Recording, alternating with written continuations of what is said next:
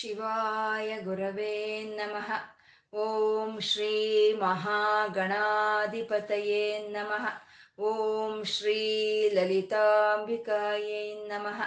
ವಾಗರ್ತಾವಿವ ಸಂಪೃತ್ತ ವಾಗರ್ತ ಪ್ರತಿಪತ್ತಯೇ. ಜಗತಃ ಪಿತರ ವಂದೇ ಪಾರ್ವತಿ ಪರಮೇಶ್ವರೌ. ಗುರುಬ್ರಹ್ಮ ಗುರುರ್ವಿಷ್ಣು ಗುರುದೇವೋ ಮಹೇಶ್ವರ. ಗುರುರ್ ಸಾಕ್ಷಾತ್ ಪರಬ್ರಹ್ಮ, ತಸ್ಮೈ ಶ್ರೀ ಗುರವೇ ನಮಃ.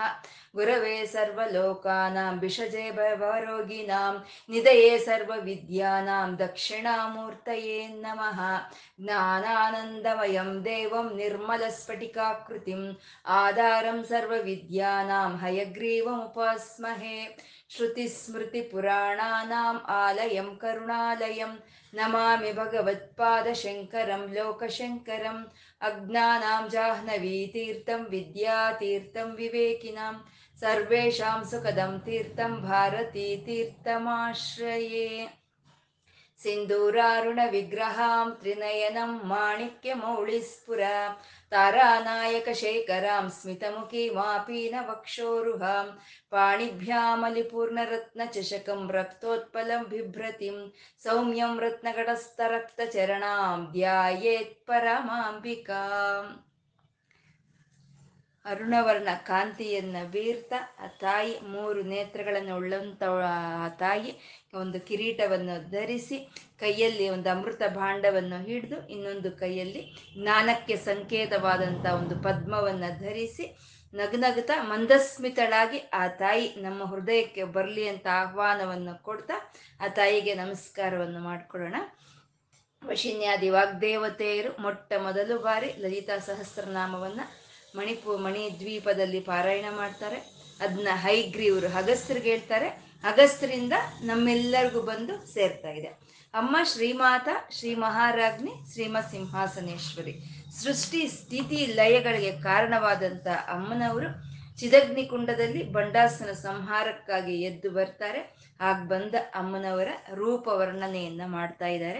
ಅಮ್ಮನವರ ಕೂದಲು, ಕಿರೀಟ ಒಂದು ಪಾಲಭಾಗ, ಪಾಲಭಾಗದಲ್ಲಿ ಇರುವಂಥ ಕಸ್ತೂರಿ, ತಿಲಕ, ನೇತ್ರಗಳು, ಕಿವಿಗಳು, ಕಿವಿ ಆಭರಣಗಳು, ಮತ್ತೆ ಮೂಗು, ಮೂಗಿನ ಆಭರಣಗಳು, ಮತ್ತೆ ತುಟಿ, ನಾಲಿಗೆ, ಒಂದು ಗಲ್ಲ, ಮತ್ತೆ ಅಮ್ಮನವರ ಒಂದು ಮಂದಸ್ಮಿತ, ಕಂಠ, ಕಂಠಹಾರಗಳು ಅಮ್ಮನ ವಕ್ಷೋಜಗಳು ಮತ್ತೆ ಅಮ್ಮನವರ ಪಾದಗಳು ಮೊಣಕಾಲಿಂದ ಹಿಡಿದು ಎಲ್ಲ ಬೆರಳುಗಳವರೆಗೂ ಅಮ್ಮನವರ ಪಾದಗಳು ಮತ್ತೆ ಅವಳು ನಡೆ, ನುಡಿ, ನಗು ಎಲ್ಲವನ್ನ ವಶಿನ್ಯಾದಿ ವಾಗ್ದೇವತೆಯರು ಇಲ್ಲಿ ವರ್ಣನೆ ಮಾಡ್ತಾ ಇದ್ದಾರೆ. ಆ ರೀತಿ ಅಮ್ಮನವರು ಬಂದಂತ, ಅಮ್ಮನವರು ಚಿದಗ್ನಿ ಕುಂಡದಲ್ಲಿ ಬಂದು ನಿಂತ್ಕೊಂಡು ಒಂದು ಕಾಲನ್ನ ಆಚೆ ಹಾಕಿ ವಯ್ಯಾರದಿಂದ ಮರಾಳಿ ಮಂದಗಮನ ಹಾಗೆ ನೆಮ್ಮದಿಯಾಗಿ ಆಚೆಗೆ ಬರ್ತಾರೆ ಅಮ್ಮನವರು.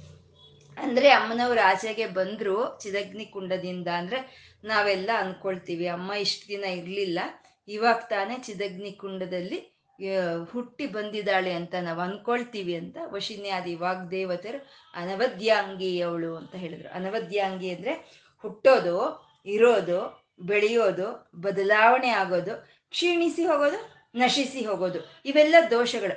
ಇವ್ಯಾವ ದೋಷಗಳು ಅಮ್ಮನವರಲ್ಲಿ ಇಲ್ಲ. ಅವಳು ಹುಟ್ಟಿರೋಳು ಅಲ್ಲ, ಅವಳು ಅದಕ್ಕೆ ಮುಂಚೆ ಇದ್ದವಳು, ಅಲ್ಲಿ ರಾಕ್ಷಸನ ಸಂಹಾರಕ್ಕಾಗಿ ಬಂದಿದ್ದಾಳೆ ಅಂತ ಅನವದ್ಯಾಂಗಿ ಅಂತಂದ್ಲು. ಆ ಅನವದ್ಯಾಂಗಿಯಾದ ಅಮ್ಮನವರು ಸರ್ವಾಭರಣ ಭೂಷಿತ ನಲವತ್ತ್ ಮೂರು ವಿಧವಾದ ಆಭರಣಗಳನ್ನು ತೊಟ್ಟು ಅಮ್ಮನವರು ನಗನಗ್ತಾ ಬಂದು ಆ ಶಿವನ ಮುಂದೆ ನಿಂತ್ಕೊಳ್ತಾರೆ. ಎಲ್ಲರ ಕಡೆ ತಲೆ ತಿರುಗಿ ತಲೆ ಸು, ಎಲ್ಲ ಕಡೆ ಸು, ನೋಡ್ತಾ ಅಮ್ಮನವ್ರು ನೋಡ್ತಾರೆ. ಆ ಶಿವನು ಅತ್ಯಂತ ಆನಂದದಿಂದ ಇರ್ತಾನೆ. ದೇವತೆಗಳೆಲ್ಲ ಒಂದು ಪರವಶರಾಗಿ ಅಮ್ಮನವ್ರನ್ನ ನೋಡ್ತಾ ಇರ್ತಾರೆ. ಇವಾಗ ಅಮ್ಮ ಬಂದಿರೋದು ಯಾತಕ್ಕೆ ಬಂಡಾಸನ ಸಂಹಾರಕ್ಕಾಗಿ ಬಂದಿದ್ದಾಳೆ. ಹಾಗಂತ ಅಮ್ಮನವ್ರು ಬಂಡಾಸನ ಸಂಹಾರ ಅವಾಗ ಇದ್ದಕ್ಕಿದ್ದಂಗೆ ಬಂಡಾಸನ ಸಂಹಾರ ಮಾಡೋ ಹಾಗೆ ಇಲ್ಲ. ಅಮ್ಮನವ್ರಿಗೊಂದು ಪಟ್ಟಣ ಬೇಕು. ಯಾಕೆಂದ್ರೆ ಬಂಡಾಸುರನಿಗೆ ಒಂದು ಶೂನ್ಯಕ ಪಟ್ಟಣ ಅಂತ ಅವನ ಹೆಸರು, ಅವನ ನಗರದ ಹೆಸರು ಶೂನ್ಯಕ ಪಟ್ಟಣ ಅಂತ. ಅವನಿಗೊಂದು ಪಟ್ಟಣವೂ ಇದೆ. ಅವನಿಗೊಂದು ಅರಮನೆನೂ ಇದೆ. ಅಮ್ಮನವರೇ ಅಲ್ಲಿ ಇವಾಗ ಬಂದಿದ್ದಾರೆ ಚಿದಗ್ನಿ ಕುಂಡದಿಂದ. ಅಮ್ಮನಿಗೆ ಯಾವುದು ಪಟ್ಟಣವೂ ಇಲ್ಲ, ಯಾವುದು ಮನೆ ಅಂತ ಇಲ್ಲ, ಯಾವುದು ಸಿಂಹಾಸನ ಅಂತ ಇಲ್ಲ. ಹಾಗಾಗಿ ಬ್ರಹ್ಮದೇವ್ರು ಏನ್ ಮಾಡ್ತಾರೆ, ವಿಶ್ವಕರ್ಮನನ್ನ ಕರೆಸಿ ಅಮ್ಮನವ್ರಿಗಾಗಿ ಒಂದು ಪಟ್ಟಣವನ್ನ, ಒಂದು ಮನೆಯನ್ನ, ಒಂದು ಸಿಂಹಾಸನವನ್ನ ತಯಾರು ಮಾಡಿಸ್ತಾನೆ ಬ್ರಹ್ಮದೇವರು. ಪಟ್ಟಣ ಒಂದು ತಯಾರಾಯಿತು, ಸಿಂಹಾಸನ ತಯಾರಾಯಿತು. ಹಾಗಂತ ಹೋಗಿ ಅಮ್ಮ ಸಿಂಹಾಸನದ ಮೇಲೆ ಕೂಡೋ ಹಾಗೂ ಇಲ್ಲ. ನಾನು ಬಂದಿರೋದು ಯಾಕೆ? ಬಂಡಾಸನ ಸಂಹಾರಕ್ಕೆ. ಹಾಗಾಗಿ ಅವನು ಸಂಹಾರ ಮಾಡಿಬಿಡ್ತೀನಿ ಅಂತ ಹೋಗೋ ಹಾಗೂ ಇಲ್ಲ. ಅದನ್ನ ಬ್ರಹ್ಮದೇವರು ಒಪ್ಕೊಳ್ಳಲ್ಲ. ಯಾಕೆಂದ್ರೆ ಬ್ರಹ್ಮದೇವ್ರಿಗೆ ಒಂದು ಸ್ವಲ್ಪ ಚಾದಸ್ತ ಜಾಸ್ತಿ. ಚಾದಸ್ತ ಅಂದ್ರೆ ಛಾಂದಸ್ ಅಂತ ಅರ್ಥ. ಛಾಂದಸ್ ಅಂದ್ರೆ ವೇದಗಳು ಏನು ಹೇಳುತ್ತೋ ಅದನ್ನೇ ಮಾಡೋ ಅಂತದನ್ನೇ ಚಾದಸ್ತ ಅಂತ ಹೇಳೋದು. ನಾವು ಸುಮ್ಮನೆ ಏನಕ್ಕೋ ಚಾದಸ್ತ ಚಾದಸ್ತ ಅಂತ ನಾವು ಬಳಸ್ತಾ ಇರ್ತೀವಿ ಒಂದು ಪದವನ್ನ ಆದ್ರೆ ಅದರ ಅರ್ಥ ನಮ್ಗೆ ತಿಳಿದು. ಆ ವೇದಗಳು ಹೇಳಿರೋದನ್ನೇ ನಾವು ಮಾಡೋ ಅಂತದನ್ನೇ ಚಾದಸ್ತ ಚಾಂದಸ್ಸು ಅಂತ ಹೇಳೋದು. ಬ್ರಹ್ಮದೇವ್ರಿಗೆಲ್ಲ ವೇದಗಳ ಪ್ರಕಾರವೇ ನಡಿಬೇಕು. ಇವಾಗ ಅಮ್ಮನವರು ಬಂಡಾಸನ ಸಂಹಾರ ಮಾಡಬೇಕು ಅಂದ್ರೆ ಅಮ್ಮನವರು ಮಹಾರಾಣಿ ಆಗ್ಬೇಕು. ಅಂದ್ರೆ ಪಟ್ಟಾಭಿಷೇಕ ಆಗ್ಬೇಕು. ಪಟ್ಟಾಭಿಷೇಕ ಆಗ್ಬೇಕು ಅಂದ್ರೆ ಮದುವೆ ಆಗ್ಬೇಕು. ಅದೆಲ್ಲ ಆದ್ರೇನೆ ಅಮ್ಮನವರು ಬಂಡಾಸುರನ ಸಂಹಾರ ಮಾಡೋಕ್ಕಾಗುತ್ತೆ. ಯಾಕೆ ಅಂದರೆ ಬಂಡಾಸುರ ಅವನು ರಾಜ ಅವನು. ರಾಜನನ್ನ ಯಾವಾಗಲೂ ರಾಜನೇ ಸಂಹಾರ ಮಾಡಬೇಕು ಅಥವಾ ರಾಣಿನೇ ಸಂಹಾರ ಮಾಡಬೇಕು. ಇವಾಗ ನಾವು ಚೆಸ್ ಆಡ್ತೀವಿ. ಚೆಸ್ ಆಡೋವಾಗ ಆ ಕಿಂಗನ್ನ ನಾವು ಹೊಡಿಬೇಕು ಅಂದ್ರೆ ಕಿಂಗಿಂದಾನೇ ಹೊಡಿಬೇಕು ಅಥವಾ ಕ್ವೀನಿಂದ ಹೊಡಿಬೇಕು. ಬೇರೆ ಯಾವುದೋ ಸೈನಿಕರಿಂದ ಕಿಂಗನ್ನ ನಾವು ಹೊಡಿಯೋಕ್ಕಾಗಲ್ಲ. ಹಾಗೆ ಬಂಡಾಸುರನ ಸಂಹಾರ ಆಗ್ಬೇಕು ಅಂದ್ರೆ ಅಮ್ಮನವರು ಮಹಾರಾಣಿ ಆಗ್ಬೇಕು. ಇವಾಗ ಅಮ್ಮನವ್ರಿಗೆ ಮದುವೆ ಅಂತ ಆಗ್ಬೇಕು. ಇವಾಗ ಬ, ನೋಡ್ತಾರೆ ಬ್ರಹ್ಮದೇವರು, ತಾವು ಇವಾಗ ತ್ರಿಮೂರ್ತಿಗಳಲ್ಲಿ ಯಾರೋ ಒಬ್ರು ಅಮ್ಮನವ್ರನ್ನ ಕೈ ಹಿಡಿಯೋ ಅಷ್ಟು ಅರ್ಹತೆ ತ್ರಿಮೂರ್ತಿಗಳಿಗಿರುತ್ತೆ ಅಷ್ಟೇನೆ. ತ್ರಿಮೂರ್ತಿಗಳಂದ್ರೆ ಬ್ರಹ್ಮದೇವ್ರಿಗೆ ವಯಸ್ಸಾಗೋಗಿದೆ, ನಾನು ತಂದೆ ಸ್ಥಾನದಲ್ಲಿ ನಿಂತಿದ್ದೀನಿ. ಇನ್ನು ವಿಷ್ಣು ಲಕ್ಷ್ಮಿ ಸಮೇತ ಅಲ್ಲಿ ತಯಾರಾಗಿದ್ದಾನೆ ಅಣ್ಣನ ಸ್ಥಾನದಲ್ಲಿ, ದಾರೆ ಎರೆದು ಕೊಡೋದಕ್ಕೆ. ಇನ್ಯಾರು ಮದುವೆ ಮಾಡ್ಕೋಬೇಕು ಅಮ್ಮನವ್ರನ್ನ? ಅಂದ್ರೆ ಉಳ್ದಿರೋದು ಶಿವನು. ಶಿವನ್ ಮದುವೆ ಮಾಡ್ಕೋಬೇಕು. ಬ್ರಹ್ಮದೇವ್ರಿಗೂ ತಿಳಿದಿದೆ ಯಾವ ರೂಪ ತಾಳಿ ಬಂದ್ರು ಅಮ್ಮನವರು ಅಲ್ಲಿ ಶಿವನ್ ಜೊತೆಯಲ್ಲೇ ಮದುವೆ ಆಗೋ ಅಂಥದ್ದು ಅಂದ್ರೆ ಪ್ರತಿ ಇಷ್ಟು ಇದಕ್ ಮುಂಚೆ ಆಗಿದೆ ಅಲ್ವಾ? ಅಮ್ಮನವ್ರಿಗೆ ಶಿವನ ಜೊತೆ ಇಷ್ಟಕ್ಕೆ ಮುಂಚೆನೆ ಮದುವೆ ಆಗಿದೆ. ಆವಾಗ್ಲೇ ನಾವು ಹೇಳ್ಕೊಂಡಿದ್ದೀವಿ ಕಾಮೇಶ ಬದ್ಧ ಮಾಂಗಲ್ಯ ಸ್ತೋತ್ರ ಶೋಭಿತ ಕಂದರ ಅಂತ. ಆ ಕಾಮೇಶ್ವರನ್ ಕಟ್ಟಿರೋ ಮಾಂಗಲ್ಯ ಅಮ್ಮನವ್ರ ಕೊರಳಲ್ಲಿ ಆ ಒಂದು ಕಾಣಿಸ್ತಾ ಇದೆ ಅಂತ ಹೇಳ್ಕೊಂಡಿದ್ವಿ ಮತ್ತೆ ಇವಾಗ ಯಾಕೆ ಮದುವೆ ಅಂತಂದ್ರೆ ಅಮ್ಮನವರು ಯಾವ್ಯಾವ ಅವತಾರ ತಾಳಿ ಬಂದ್ರೂ ಆ ಪ್ರತಿಯೊಂದು ಅವತಾರದಲ್ಲಿ ಮದುವೆ ಅಂತ ನಡೆಯುತ್ತೆ. ಅದು ಪರಮಶಿವನ ಜೊತೆನೇ ನಡೆಯುತ್ತೆ. ಮೀನಾಕ್ಷಿಯಾಗಿ ಬಂದಾಗ ಸುಂದರೇಶ್ವರನ ಜೊತೆ ಮದುವೆ ಆಯಿತು. ಕಾಮಾಕ್ಷಿಯಾಗಿ ಬಂದಾಗ ಏಕಾಂಬರೇಶ್ವರನ ಜೊತೆ ಆಯಿತು. ಯಾಕೆ ಆಗುತ್ತೆ? ಅವ್ರು ಅವ್ರು ಮದುವೆ ಮಾಡ್ಕೊಂಡು ಅವರೇನೋ ಸಂತೋಷ ಪಡಬೇಕು ಅಂತ ಅಲ್ಲ ಲೋಕ ಕಲ್ಯಾಣಕ್ಕಾಗಿ, ಲೋಕದಲ್ಲಿ, ಆ ಕಾಲದಲ್ಲಿ ಇರೋಂಥ ಜನ ಅದನ್ನ ನೋಡಿ ಸಂತೋಷ ಪಡ್ಲಿ ಅಂತ ಪ್ರತಿಯೊಂದು ಅವತಾರದಲ್ಲೂ ಅವರು ಮದುವೆ ಮಾಡ್ಕೊಳ್ತಾರೆ. ಇವಾಗ ಮದುವೆ ಆಗ್ಬೇಕು. ಮದುವೆ ಆಗ್ಬೇಕು ಅಂದ್ರೆ ಶಿವನ ಜೊತೆನೆ ಮದುವೆ ಆಗ್ಬೇಕು. ಶಿವನ್ನ ನೋಡಿದ್ರೆ ಅಯ್ಯೋ, ಈ ಶಿವನ್ ಇವನ್ಗ ಇಂಥ ತಾಯಿಯನ್ನ ಇವನಿಗೆ ಕೊಟ್ಟು ಮದುವೆ ಮಾಡ್ಬೇಕಾ ಅಂತ ಬ್ರಹ್ಮದೇವರಿಗೆ ಮನ್ಸಲ್ಲಿ ಬರುತ್ತೆ. ಯಾವತ್ತೂ ಬಂದಿರಲ್ಲ ಇವಾಗ ತಾನೇ ಬಂದಿರುತ್ತೆ. ಈ ಒಂದು ರೂಪದಲ್ಲೇ ಬ್ರಹ್ಮದೇವ್ರಿಗೆ ಅನ್ಸುತ್ತೆ, ಇಂಥ ಸುಂದರಿಯಾದ ಅಮ್ಮನವ್ರನ್ನ ಈ ಪರಮಶಿವನಿಗೆ ಕೊಟ್ಟು ಮದುವೆ ಮಾಡ್ಬೇಕು. ಇವನ್ ಹೇಗಿದ್ದಾನೆ? ಒಳ್ಳೆ ಗಜ ಚರ್ಮವನ್ನು ಹುಟ್ಕೊಂಡಿದ್ದಾನೆ ಬೂದಿಯನ್ನೆಲ್ಲ ಬಳ್ಕೊಂಡಿದ್ದಾನೆ. ಮೇಲಿಂದ ಗಂಗೆ ತೊಟ್ಟು ತೊಟ್ಟು ಇಟ್ಟು ಇಟ್ಟು ಅದೆಲ್ಲ ಪಟ್ಟೆ ಪಟ್ಟೆ ಆಗೋಗಿದೆ. ನೋಡೋಕ್ಕಾಗಲ್ಲ. ಅಂತ ಅವನಿಗೆ ಇನ್, ಇಂಥ ಸುಂದರಿಯನ್ನ ಕೊಟ್ಟು ಮದುವೆ ಮಾಡಬೇಕಾ ಅಂತ ಅನ್ಸುತ್ತೆ ಬ್ರಹ್ಮದೇವರಿಗೆ. ಅವ್ರಿಗೆ ಯಾವಾಗ ಅನ್ಸಿರಲ್ವಂತೆ. ಯಾವ ಒಂದು ಅವತಾರದಲ್ಲೂ ಇವನಿಗೆ ಕೊಟ್ಟು ಮಾಡ್ಬೇ, ಮದುವೆ ಮಾಡ್ಬೇಕಂತ ಅನ್ಸಿರಲ್ವಂತೆ. ಯಾಕೆಂದ್ರೆ ಯಾವತ್ತೂ ಇಲ್ದಲೆ ಅಷ್ಟು ಸೌಂದರ್ಯವತಿ ಆಗಿ ಇವಾಗ ಬಂದಿದ್ದಾಳೆ. ಯಾವತ್ತೂ ಇಲ್ಲ ಆ ಸೌಂದರ್ಯ. ಅಷ್ಟು ಸುಂದರಿ, ತ್ರಿಪುರ ಸುಂದರಿ, ಲಲಿತಾ ಮಹಾ ತ್ರಿಪುರ ಸುಂದರಿ. ಮೂರು ಲೋಕಗಳಲ್ಲೂ ಇನ್ನು ಅವಳಷ್ಟು ಸೌಂದರ್ಯ ಯಾರಿಗೂ ಇಲ್ಲ. ಅನ್ನೋಷ್ಟು ಸೌಂದ ಸೌ, ಸುಂದರವಾಗಿ ಬಂದಿದ್ದಾಳೆ. ಇದನ್ನ ಹೇಳಬೇಕು ಅಂದ್ರೆ ರಾಮಕೃಷ್ಣ ಪರಮಹಂಸರು, ಅವ್ರಿಗೆ ಎಲ್ಲಾ ಮಂತ್ರ ಸಿದ್ಧಿಗಳು ಇತ್ತಂತೆ. ಯಾವ ಮಂತ್ರ ಅವರು ಜಪವನ್ನು ಮಾಡಿದ್ರೆ ಆ ಮಾಲೆ ಒಂದು ಸಲಿ ತಿರುಗಿಸೋದ್ರೊಳಗೆ ಆ ಮಂತ್ರಾದಿ ದೇವತೆ ಅವ್ರಿಗೆ ದರ್ಶನ ಕೊಡ್ತಾ ನಾವ್ ಇವಾಗ ಜಪ ಅಂತ ಮಾಡಿದ್ರೆ ನಮಗೆ ಆ ಮಂತ್ರ ಜಪದ ಫಲ ನಮಗೆ ಬರುತ್ತೆ ಹೊರ್ತು ನಮಗೆ ಆ ಆ ಮಂತ್ರಾದಿ ದೇವತೆ ನಮಗೆ ದರ್ಶನ ಕೊಡಲ್ಲ ಸಾಧ್ಯ ಇಲ್ಲ. ಹಾಗೆ ರಾಮಕೃಷ್ಣ ಪರಮಹಂಸರಿಗೆ ಪ್ರತಿ ಒಂದು ಮಂತ್ರಾದಿ ದೇವತೆಯನ್ನು ದರ್ಶನ ಕೊಡ್ತಾ ಇತ್ತಂತೆ. ಪ್ರತಿ ಒಂದು ದೇವತೆಯ ದರ್ಶನ ಅವ್ರಿಗಾಗಿದೆ. ಆದರೆ ಅವರು ಹೇಳಿದ್ರಂತೆ, ನನಗೆ ಒಂದು, ನನ್ನ ಭಾಗ್ಯ, ನನ್ನ ಒಂದು ಪೂರ್ವ ಜನ್ಮದ ಪುಣ್ಯದ ಫಲದಿಂದ ಆ ತಾಯಿ ನನಗೆ ಎಲ್ಲ ರೀತಿಗಳಲ್ಲಿ ನನಗೆ ದರ್ಶನ ಕೊಟ್ಟಿದ್ದಾಳೆ. ಆದ್ರೆ ಈ ಲಲಿತೆ ಅತ್ಯಂತ ಸುಂದರಿ, ಲಲಿತಾ ಮಹಾ ತ್ರಿಪುರ ಸುಂದರಿ ಲಾವಣ್ಯ ಶೇವದಿಹಿ. ಇನ್ನು ಅವಳೇ ಒಂದು ಉತ್ಕೃಷ್ಟವಾದಂಥ ಸೌಂದರ್ಯ ಉಳ್ಳವಳಾಗಿ ನಂಗೆ ದರ್ಶನ ಕೊಟ್ಟಿದ್ದಾಳೆ ಅಂತ. ಅಂದ್ರೆ ಅಷ್ಟು ಚೆನ್ನಾಗಿ ಬಂದಿದ್ದಾಳೆ, ಅಮ್ಮ ಅಷ್ಟು ನೋಡಕ್ ಚೆನ್ನಾಗಿದ್ದಾಳೆ. ಅಂತ ಚೆನ್ನಾಗಿರೋ ಅಂತ ಅವಳನ್ನ ಈ ಇವನಿಗೆ ಕೊಡ್ಬೇಕಾ ಅಂತ ಬ್ರಹ್ಮದೇವ್ರಿಗೆ ಮನ್ಸಲ್ಲಿ ಬರ್ತಂತೆ ಬ್ರಹ್ಮದೇವ್ರ ಮನ್ಸಲ್ಲಿ ಬಂದ್ರೆ ಅದೇನ್ ಶಿವನಿಗೆ ಬಾಯಿ ಬಿಟ್ಟು ಹೇಳ್ಬೇಕಾ? ಏನಾದ್ರು, ಏನಿಲ್ಲ, ಅದು ಶಿವನಿಗೆ ತಿಳಿದೋಗುತ್ತೆ. ಸರಿ ಅಂತ ಹೇಳಿ ಶಿವನ್ ಏನ್ ಮಾಡ್ದ, ಅವನು ವೇಷವನ್ನು ಬದಲಾಯಿಸ್ಕೊಂಡಂತೆ. ಅವನು ವೇಷವನ್ನು ಬದಲಾಯಿಸ್ಕೊಳ್ಳೋದಕ್ಕೆ ಅವನು ಯಾವುದೋ ಡ್ರೆಸ್ಸಿಂಗ್ ರೂಮ್ಗೆ ಹೋಗೋ ಅಂತ ಅವಶ್ಯಕತೆ ಇಲ್ಲ. ಅವನಿಗೆ ಸಂಕಲ್ಪ ಬಂದ ತಕ್ಷಣ ಅವನು ಒಂದು ಅತ್ಯಂತ ಸುಂದರನಾಗಿ ಅವನು ಬದಲಾವಣೆ ಆಗೋದಂತೆ ಅತ್ಯಂತ ಸುಂದರವಾಗಿ ಬದಲಾವಣೆ ಆದಂತ ಶಿವನು ಬ್ರಹ್ಮದೇವ್ರ ಮುಖ ನೋಡಿ, ಇವಾಗ ಸರಿ ಇದೆಯಾ? ಇವಾಗ ನನ್ನ ಮದುವೆ ಮಾಡ್ಕೋಬೋದಾ? ಅನ್ನೋ ರೀತಿಯಲ್ಲಿ ತಲೆಯನ್ನ ಈಗ ಸಂಜ್ಞೆ ಮಾಡಿ ಬ್ರಹ್ಮದೇವ್ರಿಗೆ ಕೇಳಿದ್ರೆ, ಬ್ರಹ್ಮದೇವರು, ತುಂಬಾ ಚೆನ್ನಾಗಿದೀಯಪ್ಪ, ತುಂಬಾ ಚೆನ್ನಾಗಿದೀಯ? ಯಾವತ್ತೂ ಇಲ್ಲ, ನೀನು ಅಷ್ಟು ಚೆನ್ನಾಗಿದೀಯ ಕಣಪ್ಪ ನೀನು? ನೀನು ಎಷ್ಟು ಚೆನ್ನಾಗಿದೀಯ? ಅಂದ್ರೆ ನಿನ್ನನ್ನು ನೋಡಿದ್ರೆ ನನ್ನಲ್ಲೇ ಕೋರಿಕೆ ಅನ್ನೋದು ಬರ್ತಾ ಇದೆ. ನನ್ನಲ್ಲೇ ಕಾಮ ಅನ್ನೋದು ಬರ್ತಾ ಇದೆ. ಅಷ್ಟು ಚೆನ್ನಾಗಿದೀಯ ನೀನು? ಹಾಗಾಗಿ ನಿನಗೆ ನಾನು ಕಾಮೇಶ್ವರ ಅಂತ ಹೆಸರಿಡ್ತೀನಿ. ಅಂತ ಕಾಮೇಶ್ವರ ಅಂತ ಹೆಸರಿಟ್ಟ. ಯಾವಾಗ ಅವನು ಕಾಮೇಶ್ವರ? ಆದ್ರೂ ಅಮ್ಮನವ್ರು ಕಾಮೇಶ್ವರಿನೇ. ಯಾಕೆಂದ್ರೆ ಶ, ಶಿವನಿಗೆ ತಕ್ಕಂತೆ ನಾಮವನ್ನು ತಾನು ಪಡ್ಕೊಳ್ತಾಳೆ. ಅವನು ಭವ ಅಂದ್ರೆ ಇವಳು ಭವಾನಿ ಆಗ್ತಾಳೆ. ಇವ್, ಅವನು ಶಂಭು ಆದ್ರೆ ಇವನು ಶಾಂಭವಿ ಆಗ್ತಾಳೆ. ಇವಾಗ ಅವನು ಕಾಮೇಶ್ವರನಾದ್ರೆ ಅಮ್ಮನವರು ಕಾಮೇಶ್ವರಿ ಆದ್ರು. ಇನ್ನು ಕಾಮ ಕಾಮೇಶ್ವ, ಕಾಮೇಶ್ವರಿ, ಕಾಮೇಶ್ವರರ ವಿವಾಹ ನಡಿಬೇಕು. ಆ ಹೂವಿನ ಹಾರವನ್ನು ಹಿಡ್ಕೊಂಡು ಅಮ್ಮನವರು ನಿಂತಿದ್ದಾರೆ. ಲಕ್ಷ್ಮೀ ನಾರಾಯಣರು ದಾರೆ ಎರೆದು ಕೊಡೋದಕ್ಕೆ ತಯಾರಾಗಿದ್ದಾರೆ. ಎಲ್ಲ ಋಷಿ ಮುನಿಗಳು ಸ್ತುತಿಸ್ತಾ ಇದ್ದಾರೆ, ದೇವಗುಣಗಳು ಸ್ತು, ಸ್ತುತಿಸ್ತಾ ಇದ್ದಾರೆ. ಆವಾಗ ಅಮ್ಮನವರು ಹೋಗಿ ಕಾಮೇಶ್ವರನ ಒಂದು ಕೊರಳಲ್ಲಿ ಒಂದು ಹೂವಿನ ಹಾರವನ್ನು ಹಾಕ್ತಾಳೆ. ಆ ಕಾಮೇಶ್ವರಿ, ಕಾಮೇಶ್ವರ ವಿವಾಹ ಅನ್ನೋದು ಅಲ್ಲಿ ನಡೆದೋಗುತ್ತೆ. ಯಾವಾಗ ಕಾಮೇಶ್ವರಿ, ಕಾಮೇಶ್ವರ ವಿವಾಹ ಅನ್ನೋದು ನಡೆದೋಯ್ತೋ ಆವಾಗ ಕಾಮೇಶ್ವರನ ಹೋಗಿ ಅಲ್ಲಿ ಒಂದು ಪಂಚಬ್ರಹ್ಮಾಸನ ಸಿಂಹಾಸನವನ್ನ ವಿಶ್ವಕರ್ಮನು ತಯಾರು ಮಾಡಿರ್ತಾನೆ. ಹೋಗಿ ಆ ಶಿವನು ಹೋಗಿ ಆ ಸಿಂಹಾಸನದ ಮೇಲೆ ಕೂತ್ಕೊಳ್ತಾನೆ. ಅಮ್ಮನವರು ಹೋಗಿ ಶಿವನ ಅಂಕದ ಮೇಲೆ ಕೂತ್ಕೊಳ್ತಾರೆ. ಅದು ಶಿವ ಕಾಮೇಶ್ವರಾಂಕಸ್ತ ಆ ಶಿವನ, ಆ ಸಿಂಹಾಸನದ ಮೇಲೆ ಕೂತ್ಕೊಂಡಂತ ಆ ಶಿವನ ತೊಡೆಯ ಮೇಲೆ ಹೋಗಿ ಅಮ್ಮನವರು ಕೂತ್ಕೊಳ್ತಾರೆ. ಅದು ಕಾಮೇಶ್ವರಾಂಕಸ್ತ ಅಂತ ವಿವಾಹವಾಯಿತು. ಅಮ್ಮನವರಿಗೆ ಕಾಮೇಶ್ವರನ ಜೊತೆ ಸಿಂಹಾಸನದ ಮೇಲೆ ಕೂಡ್ಸಿದ್ರು. ಪಟ್ಟಾಭಿಷೇಕವು ಆಯಿತು. ಶಿವಕಾಮೇಶ್ವರಾಂಕಸ್ತ ಆ ತಾಯಿಯ ಹೆಸರು ಹೇಳ್ತಾ ಇದ್ದಾರೆ, ಶಿವ ಅಂತ ಇದ್ದಾರೆ. ಶಿವ, ಅಮ್ಮನವ್ರ ಹೆಸರು ಶಿವ. ಶಿವ ಭವಾನಿ ಉಮಾ ಅನ್ನವು ಮೂರು ರಹಸ್ಯ ನಾಮಗಳು. ಅಮ್ಮನವ್ರಿಗಿರುವಂಥ ಮೂರು ರಹಸ್ಯ ನಾಮಗಳು. ಅತ್ಯಂತ ಉತ್ಕೃಷ್ಟವಾದಂಥ ನಾಮಗಳು ಇವು. ಇನ್ನು ಉಮಾನು ಬರುತ್ತೆ, ಭವಾನಿಯವನು ಬರುತ್ತೆ, ಅದರಲ್ಲಿ ಇವಾಗ ಶಿವ ಅಂತ ಬಂತು. ಶಿವ ಅಂತಂದ್ರೆ ಇವಾಗ ಚಿದಗ್ನಿ ಕುಂಡದಲ್ಲಿ ಎದ್ದು ಬಂತ, ಎದ್ದು ಬಂದಂತ ಅಮ್ಮನವ್ರಿಗೆ ಇಟ್ಟಿರೋಂಥ ಹೆಸರಲ್ಲ ಶಿವ ಅನ್ನೋದು. ಶಿವ ಅಂದ್ರೆ ಮೊದಲಿಂದ ಇದ್ದಂತ ಒಂದು ಹೆಸರೇ ಶಿವ. ಆ ಪರತತ್ವವೇ ಶಿವ ಅಂತ ಹೇಳೋದು. ಆ ಪರತತ್ವವನ್ನ ಪುರುಷಲಿಂಗದಲ್ಲಿ ಹೇಳಬೇಕು ಅಂದ್ರೆ ಶಿವ ಅಂತ ಹೇಳ್ತಾರೆ. ಅದೇ ಪರತತ್ವವನ್ನ ಸ್ತ್ರೀಲಿಂಗದಲ್ಲಿ ಹೇಳಬೇಕು ಅಂದ್ರೆ ಶಿವ ಅಂತ ಹೇಳ್ತಾರೆ. ಅಂದ್ರೆ ಶಿವಾಗೂ ಶಿವಾಗೂ ಯಾವುದು ಭೇದ ಇಲ್ಲ. ಇಬ್ರು ಒಂದೇ ಅನ್ನೋ ಸಮಯಾಚಾರವನ್ನ ಇಲ್ಲಿ ತೋರಿಸ್ತಾ ಇದ್ದಾರೆ. ಶಿವ ಅಂತಂದ್ರೆ ಸೃಷ್ಟಿಗೆ ಪೂರ್ವದಲ್ಲೇ ಇದ್ದಂಥ ಪರತತ್ವ.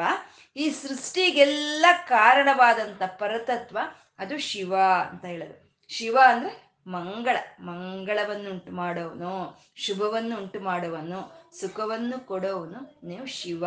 ಅಮ್ಮ, ಶಿವನ ಶಕ್ತಿಯಾದ ಅಮ್ಮ ಶಿವ. ಸರ್ವಮಂಗಳ ಮಾಂಗಲ್ಯೇ, ಶಿವೇ ಸರ್ವಾರ್ಥ ಸಾಧಕೆ, ಶರಣ್ಯೇ ತ್ರಯಂಬಕೆ ಗೌರಿ ನಾರಾಯಣಿ, ನಮೋಸ್ತುತೆ. ಅಮ್ಮ, ಅಮ್ಮನ ಹೆಸರು ಶಿವ ಅಂತ. ಸ್ವಾಧೀನ ವಲ್ಲಭ ಅಂತಿದ್ದಾರೆ. ಈ ಸ್ವಾಧೀನ ವಲ್ಲಭ ವಲ್ಲಭ ಅನ್ನೋದ್ರಲ್ಲೇ ಅಮ್ಮನವ್ರಿಗೆ ಆ ಶಿವನನ್ನ ಕಂಡ್ರೆ ಇನ್ನೆಷ್ಟು ಪ್ರೀತಿ ಇದೆ, ಎಷ್ಟು ಇಷ್ಟ ಇದೆ ಅನ್ನೋದು ತಿಳಿಯುತ್ತೆ. ರಮಣ ಲಂಪಟ ಅಂತ ಬರುತ್ತೆ ಇನ್ ಮುಂದೆ ಒಂದು ನಾಮ. ಯಾವಾಗ್ಲೂ ಅಮ್ಮನವ್ರಿಗೆ ಗಂಡಂದೇ ಯೋಚನೆ. ಆ ಗಂಡನ್ ಬಿಟ್ರೆ ಬೇರೆ ಯೋಚನೆನೇ ಇಲ್ಲ. ಅಂತ ಇಲ್ಲಿ ವಲ್ಲಭ ಅಂತಂದ್ರು. ಈ ವಲ್ಲಭ ಅಂತ ಹೇಳೋದ್ರಲ್ಲಿ ಸ್ವಾಧೀನ ವಲ್ಲಭ ಅಂತ ಇದ್ದಾರೆ. ಅಂದ್ರೆ ಅಮ್ಮನವರು ಶಿವನನ್ನ ಸ್ವಾಧೀನ ಪಡಿಸ್ಕೊಂಡಿದ್ದಾರೆ ತನ್ನ ಒಂದು ಹಿಡಿತದಲ್ಲಿ ಹಿಡಿದಿಟ್ಕೊಂಡಿದ್ದಾಳೆ ಶಿವನನ್ನ ಅಂತ, ಸ್ವಾಧೀನ ವಲ್ಲಭ ಅಂತ.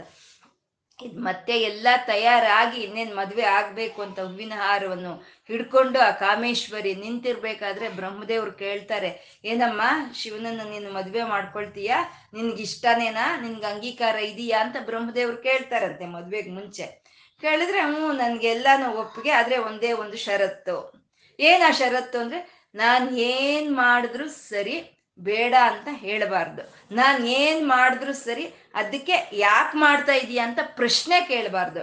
ಹಾಗಿದ್ರೆ ನಾನು ಮದುವೆ ಮಾಡ್ಕೊಳ್ತೀನಿ ಅಂತ ಒಂದು ಷರತ್ತನ್ನ ಅಮ್ಮ ಅಲ್ಲಿ ಹಿಡ್ತಾಳೆ ಅಂದ್ರೆ ಇಲ್ಲಿ ಶಿವ ಸ್ವಾಧೀನ ವಲ್ಲಭ ಅಂತಂದ್ರೆ ತನ್ನ ಒಂದು ಹಿಡಿತದಲ್ಲಿ ಆ ಶಿವನು ಇರಬೇಕು ಅಂತ ಬೇಡ್ಕೊಳ್ಳೋ ಅಂತದ್ದು.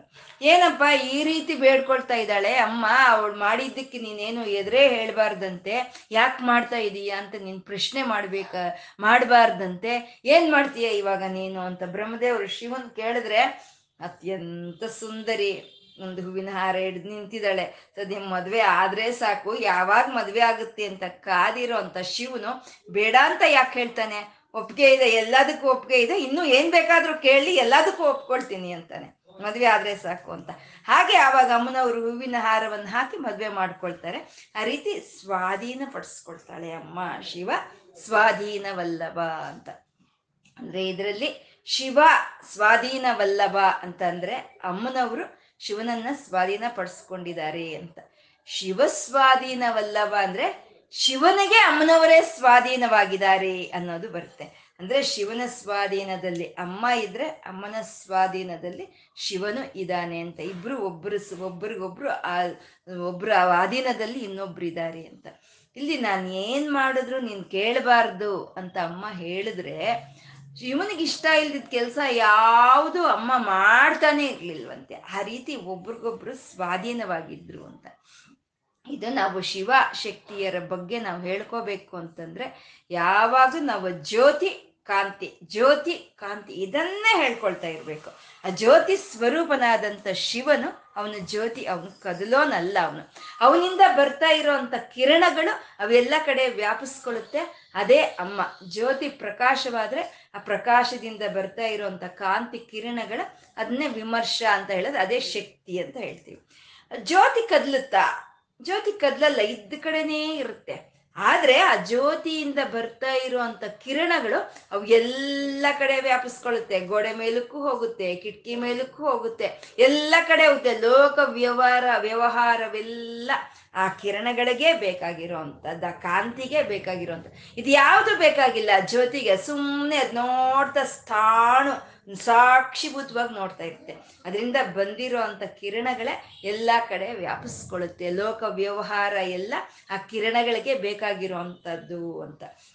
ಇದು ನಮ್ಮ ಮನೆಗಳಲ್ಲಾದರೂ ಅಷ್ಟೇ. ತಂದೆ ತಂದು ಕೊಡ್ತಾನೆ, ದುಡ್ಡೆಲ್ಲ ತಂದು ಕೊಡ್ಬೇಕು. ಆದ್ರೆ ಮನೆ ವ್ಯವಹಾರ ಎಲ್ಲ ಇಡಿಸ್ಕೊಳ್ಳೋದು ತಾಯಿನೇ. ಎಲ್ಲ ಎಲ್ಲ ವ್ಯವಹಾರಗಳಲ್ಲಿ ತಲೆ ದುರ್ಸಿ ಎಲ್ಲವನ್ನು ನೋಡ್ಕೊಳ್ಳೋ ಅಂತದ್ದು ತಾಯಿನೇ. ಹಾಗೆ ಜ್ಯೋತಿ, ಆ ಜ್ಯೋತಿ ಸ್ವರೂಪನಾದಂಥ ಶಿವನು ಸಾಕ್ಷೀಭೂತವಾಗಿ ನೋಡ್ತಾ ಇದ್ರೆ ಈ ಪ್ರಪಂಚದ ವ್ಯವಹಾರವನ್ನೆಲ್ಲ ನೋಡ್ಕೊಳ್ಳೋದು ಅಮ್ಮನೇ. ನೀವು ಕೂತ್ಕೊಳ್ರಿ ಅಲ್ಲಿ, ಕೂತ್ಕೊಂಡು ನೋಡ್ತಾ ಇರ್ರಿ ಸಾಕು. ನಾನೆಲ್ಲ ನೋಡ್ಕೊಳ್ತೀನಿ ಅಂತ ಅಮ್ಮನವರೇ ಎಲ್ಲವನ್ನು ನೋಡ್ಕೊಳ್ತಾರೆ ಅಂತ ಶಿವ ಸ್ವಾಧೀನವಲ್ಲಭ ಅಂತ ಹೇಳಿದ್ರು.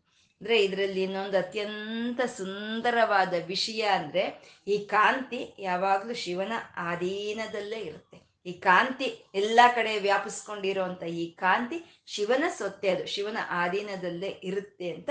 ಶಿವ ಶಿವಕಾಮೇಶ್ವರಾಂಕಸ್ಥ ಶಿವ ಸ್ವಾಧೀನ ವಲ್ಲಭ ಅಂತಂದ್ರು. ಆ ರೀತಿ ಅಮ್ಮನವರು ಬಂಡಾಸನ ಸಂಹಾರಕ್ಕಾಗಿ ಎದ್ದು ಬಂದಿದ್ದಾಯ್ತು.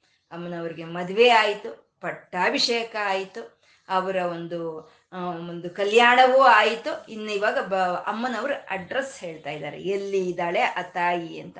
ಆ, ಒಂದು ವಿಶ್ವಕರ್ಮನನ್ನ ಕರೆಸಿ ಬ್ರಹ್ಮದೇವರು ತಯಾರು ಮಾಡಿಸಿದ್ರಲ್ವ? ಒಂದು ಪಟ್ಟಣವನ್ನು ತಯಾರು ಮಾಡಿಸಿದ್ರು. ಒಂದು ಮನೆಯನ್ನು ತಯಾರು ಮಾಡಿಸಿದ್ರು. ಒಂದು ಸಿಂಹಾಸನವನ್ನು ತಯಾರು ಮಾಡಿಸಿದ್ರು. ಇವಾಗ ಎಲ್ಲಿದ್ದಾಳೆ? ಅಮ್ಮನ ಮನೆ ಎಲ್ಲಿದೆ ಅನ್ನೋ ಒಂದು ಅಡ್ರೆಸ್ ಅನ್ನ ಮುಂದಿನ ನಾಮಗಳಲ್ಲಿ ಹೇಳ್ತಾರೆ.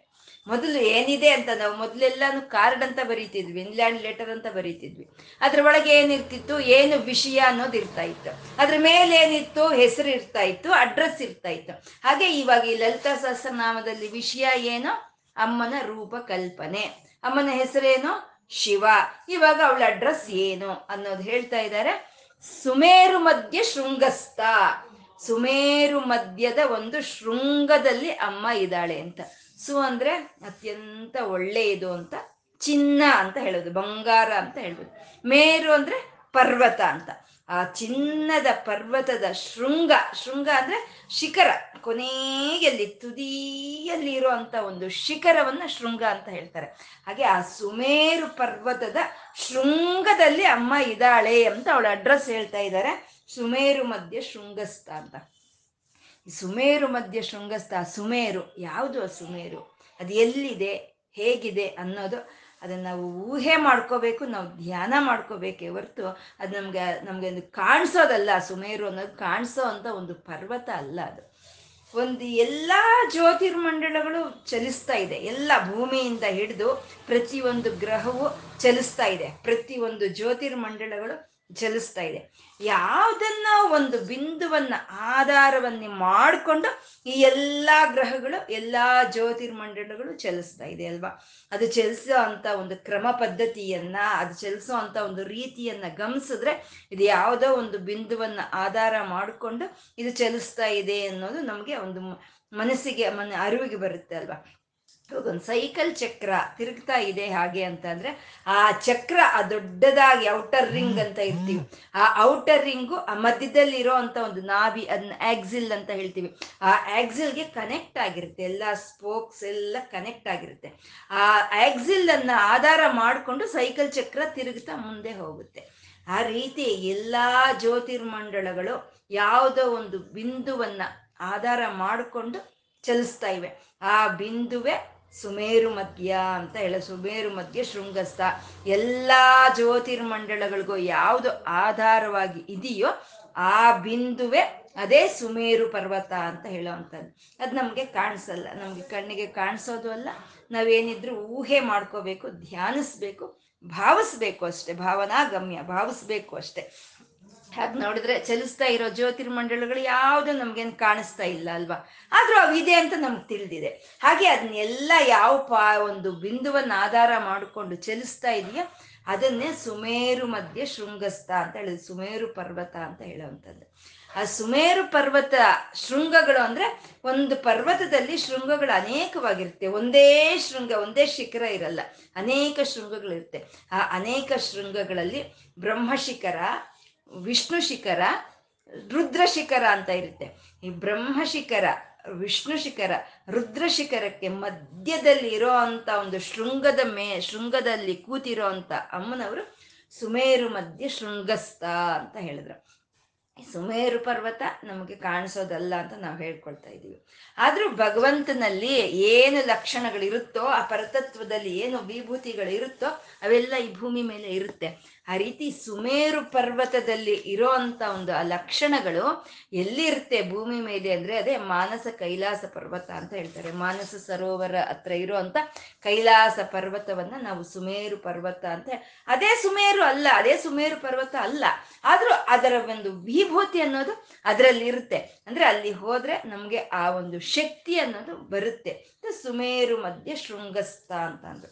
ಮತ್ತೆ ಸುಮೇರು. ಮೇರು ಅಂತಂದ್ರೆ ಶ್ರೀಚಕ್ರವನ್ನೇ ನಾವು ಮೇರು ಅಂತ ಕರೆಯೋದು. ಶ್ರೀಚಕ್ರವನ್ನ ಮೇರು.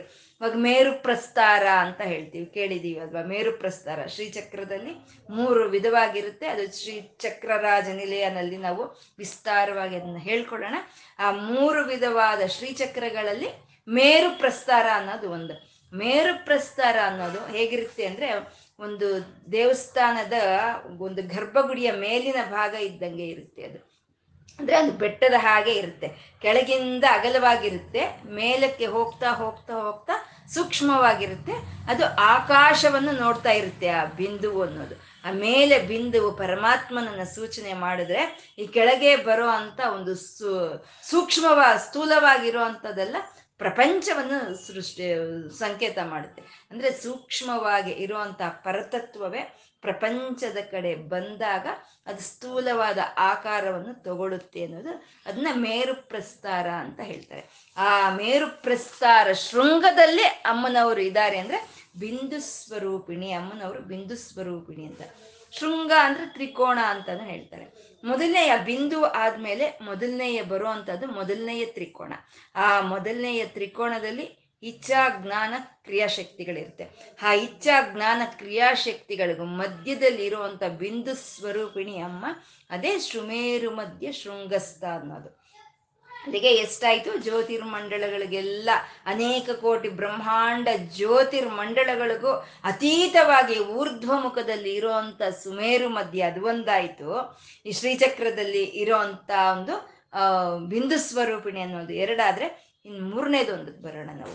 ಮೇರು ಅಂತ ಅಂದ್ರೆ ನಮ್ಮ ಶರೀರದಲ್ಲಿ ಇರುವಂತ ಸ್ಪೈನಲ್ ಕಾರ್ಡನ್ನೇ ಮೇರು ಅಂತ ಕರಿತೀವಿ. ಮೇರುದಂಡ ಅಂತ ಕರಿತೀವಿ ಅದನ್ನ, ಸ್ಪೈನಲ್ ಕಾರ್ಡ್ನ ಈ ನಮ್ಮ ಶರೀರದಲ್ಲಿ ಇರುವಂತ ಒಂದು ಭಾಗವು ನಮ್ಮ ಒಂದು ಆ ಮೇರುದಂಡವನ್ನು ಆಧರಿಸ್ಕೊಂಡೇ ಇರುತ್ತೆ. ಆ ಮೇದುರು ಮೇರುದಂಡದ ಒಂದು ಸಹಕಾರದಿಂದನೇ ನಮ್ಮ ಶರೀರ ಅನ್ನೋದು ಈಗ ನಿಂತಿರುತ್ತೆ. ಅದು ಕೆಳಗಿಂದ ಮೂಲಾಧಾರದಿಂದ ಮೇಲೆ ಸಹಸ್ರಾರದವರೆಗೂ ಆ ಮೇರುದಂಡ ಅನ್ನೋದು ಇರುತ್ತೆ. ಆ ಮೇರುದಂಡದ ಶೃಂಗದಲ್ಲಿ ಆ ತಾಯಿ ಇದ್ದಾಳೆ ಅಂದ್ರೆ ಅದೇ ಸಹಸ್ರಾರ. ಆ ಸಹಸ್ರಾರದಲ್ಲಿ ಇರೋ ಅಂತ ಶಿವಶಕ್ತೈಕ್ಯವಾದಂಥ ರೂಪವೇ ಸುಮೇರು ಮಧ್ಯ ಶೃಂಗಸ್ಥ ಅಂತ ಹೇಳೋದು. ಆ ಸುಮೇರು ಮಧ್ಯ ಶೃಂಗಸ್ಥ ಆದ ಶ್ರೀಮನ್ ನಗರ ನಾಯಿಕ ಅಂತ ಇದ್ದಾರೆ. ಅದೊಂದು ಬೆಟ್ಟ. ನಾವು ನಾವು ಹೇಳ್ಕೋಬೇಕು ಅಂದ್ರೆ ಅದೊಂದು ಬೆಟ್ಟ. ಇವಾಗ ಬರೀ ಬೆಟ್ಟ ಅಂತಾನೆ ತಗೋಬಾರ್ದು. ಒಂದು ಚಿನ್ನದ ಬೆಟ್ಟ ಅಂತಾನೆ ತಗೋಬಾರ್ದು. ಇವಾಗ ನಾವು ಹೇಳ್ಕೊಂಡಿರುವಂತ ಎಲ್ಲಾ ಭಾವನೆಗಳನ್ನು ಮಾಡ್ತಾ ಇದ್ರು ಅದೊಂದು ಬೆಟ್ಟ. ಆ ಬೆಟ್ಟದ ಮೇಲೆ ವಿಶ್ವಕರ್ಮನು ಅಮ್ಮನವರಿಗಾಗಿ ಒಂದು ನಗರವನ್ನು ನಿರ್ಮಾಣ ಮಾಡ್ತಾನೆ. ಆ ನಗರದ ಹೆಸರೇ ಶ್ರೀಮನ್ ನಗರ ಅಂತ ಹೇಳೋದು. ಶ್ರೀಮನ್ ನಗರ ನಾಯಿಕ ಅಂತ ಮುಂದಿನ ನಾಮ. ಶ್ರೀಮನ್ ನಗರ ತಾಯಿಯ ಹೆಸರು ಶ್ರೀ. ಅವಳ ನಗರ ಶ್ರೀಮನ್ ನಗರ ಅವಳ ವಿದ್ಯೆ ಶ್ರೀವಿದ್ಯೆ. ಅವಳ ಚಕ್ರ ಶ್ರೀಚಕ್ರ ಅಂತ. ಆ ಶ್ರೀಮನ್ ನಗರವನ್ನ ಅವನು ಸೃಷ್ಟಿ ಮಾಡ್ತಾನೆ ವಿಶ್ವಕರ್ಮನು ಅಮ್ಮನವ್ರಿಗಾಗಿ. ಅದು ಹೇಗೆ ಇರುತ್ತೆ ಹಾಗೆ ಅಂತಂದ್ರೆ ಆ ಶ್ರೀ, ಆ ಶ್ರೀಮನ್ ನಗರ ಅಂತ ಅಂತ ಹೇಳೋವಂಥದ್ದು ನಾನೂರು ಅಡಿ ನಾನೂರು ಅಡಿ ಯೋಜನೆಯ ಒಂದು ಅಗಲಕ್ಕೆ ಇರೋವಂಥದ್ದೇ ಆ ಶ್ರೀಮನ್ ನಗರ ಅಂತ ಹೇಳೋವಂಥದ್ದು ಆ ಶ್ರೀಮನ್ ನಗರವನ್ನ ಒಂದು ಮೇರು ಪರ್ವತ, ಸುಮೇರು ಪರ್ವತದ ಮೇಲೆ ಅವನು ನಿರ್ಮಾಣ ಮಾಡ್ತಾನೆ ಅಂತ. ಅದರಲ್ಲಿ ಇಪ್ಪತ್ತೈದು ಗೋಡೆಗಳಿರುತ್ತಂತೆ. ಅಂದ್ರೆ ಆ ಇಪ್ಪತ್ತೈದು ಗೋಡೆಗಳ ಇಪ್ಪತ್ತೈದು ತತ್ವಗಳಿಗೆ ಸಂಕೇತವಾಗಿರುವಂಥದ್ದು ಅಂತ ಶ್ರೀಮನ್ ನಗರವನ್ನ ವಿಶ್ವಕರ್ಮನು ತಯಾರು ಮಾಡ್ತಾನೆ ಅಂತ.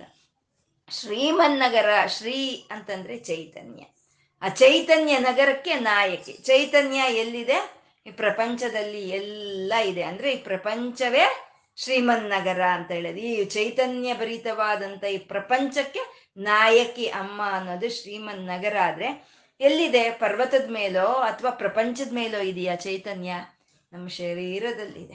ಅಂದ್ರೆ ನಮ್ಮ ಶರೀರವೇ ಶ್ರೀಮನ್ ನಗರ ಚೈತನ್ಯ ಭರಿತವಾದಂಥ ನಮ್ಮ ಶರೀರವೇ ಶ್ರೀಮನ್ ನಗರ ಈ ಶ್ರೀಮನ್ ನಗರದಲ್ಲಿ ಈ ಶ್ರೀ ಈ ಸಹಸ್ರಾರದಲ್ಲಿ ಇರೋ ಅಂತ ಅಮ್ಮನವರ ಚೈತನ್ಯವೇ ಈ ಶರೀರವನ್ನು ನಡೆಸ್ತಾ ಇದೆ. ಅವಳೇ ಸುಮೇರು ಮಧ್ಯ ಶೃಂಗಸ್ಥ ಶ್ರೀಮನ್ ನಗರ ನಾಯಕಿ. ಈ ಒಂದು ಶ್ರೀ ಚೈತನ್ಯ ಭರಿತವಾದಂಥ ಈ ಶರೀರಕ್ಕೆ ಅವಳೇ ನಾಯಕಿಯಾಗಿದ್ದಾಳೆ ಅಂತ ಶ್ರೀಮನ್ ನಗರ ನಾಯಿಕ ಅಂತ ಹೇಳಿದ. ಸುಮೇರು ಮಧ್ಯ ಶೃಂಗಸ್ಥ ಶ್ರೀಮನ್ ನಗರ ನಾಯಿಕ ಅಂತ.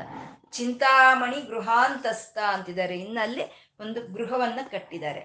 ಬೆಟ್ಟ ಆಯಿತು. ಬೆಟ್ಟದ ಮೇಲೆ ಒಂದು ನಗರ ನಿರ್ಮಾಣವಾಯಿತು. ಆ ನಗರದ ಹೆಸರು ಶ್ರೀಮನ್ ನಗರ ಆ ನಗರದಲ್ಲಿ ಒಂದು ಗೃಹವನ್ನ ಕಟ್ಟಿದ್ದಾರೆ. ಅಮ್ಮನವರಿಗಾಗಿ. ಅದು ಚಿಂತಾಮಣಿ ಗೃಹ, ಚಿಂತಾಮಣಿ ಗೃಹಾಂತಸ್ಥ ಅಂತ. ಚಿಂತಾಮಣಿ, ನಮ್ಮ ಮನೆ ಆದ್ರೆ ನಾವು ಒಂದು ಇಟ್ಟಿಗೆ ಒಂದು ಇಟ್ಟಿಗೆಗಳು ಸಿಮೆಂಟು, ಮಣ್ಣು, ಮರಳು ಹಾಕಿ ನಾವು ಕಟ್ತೀವಿ.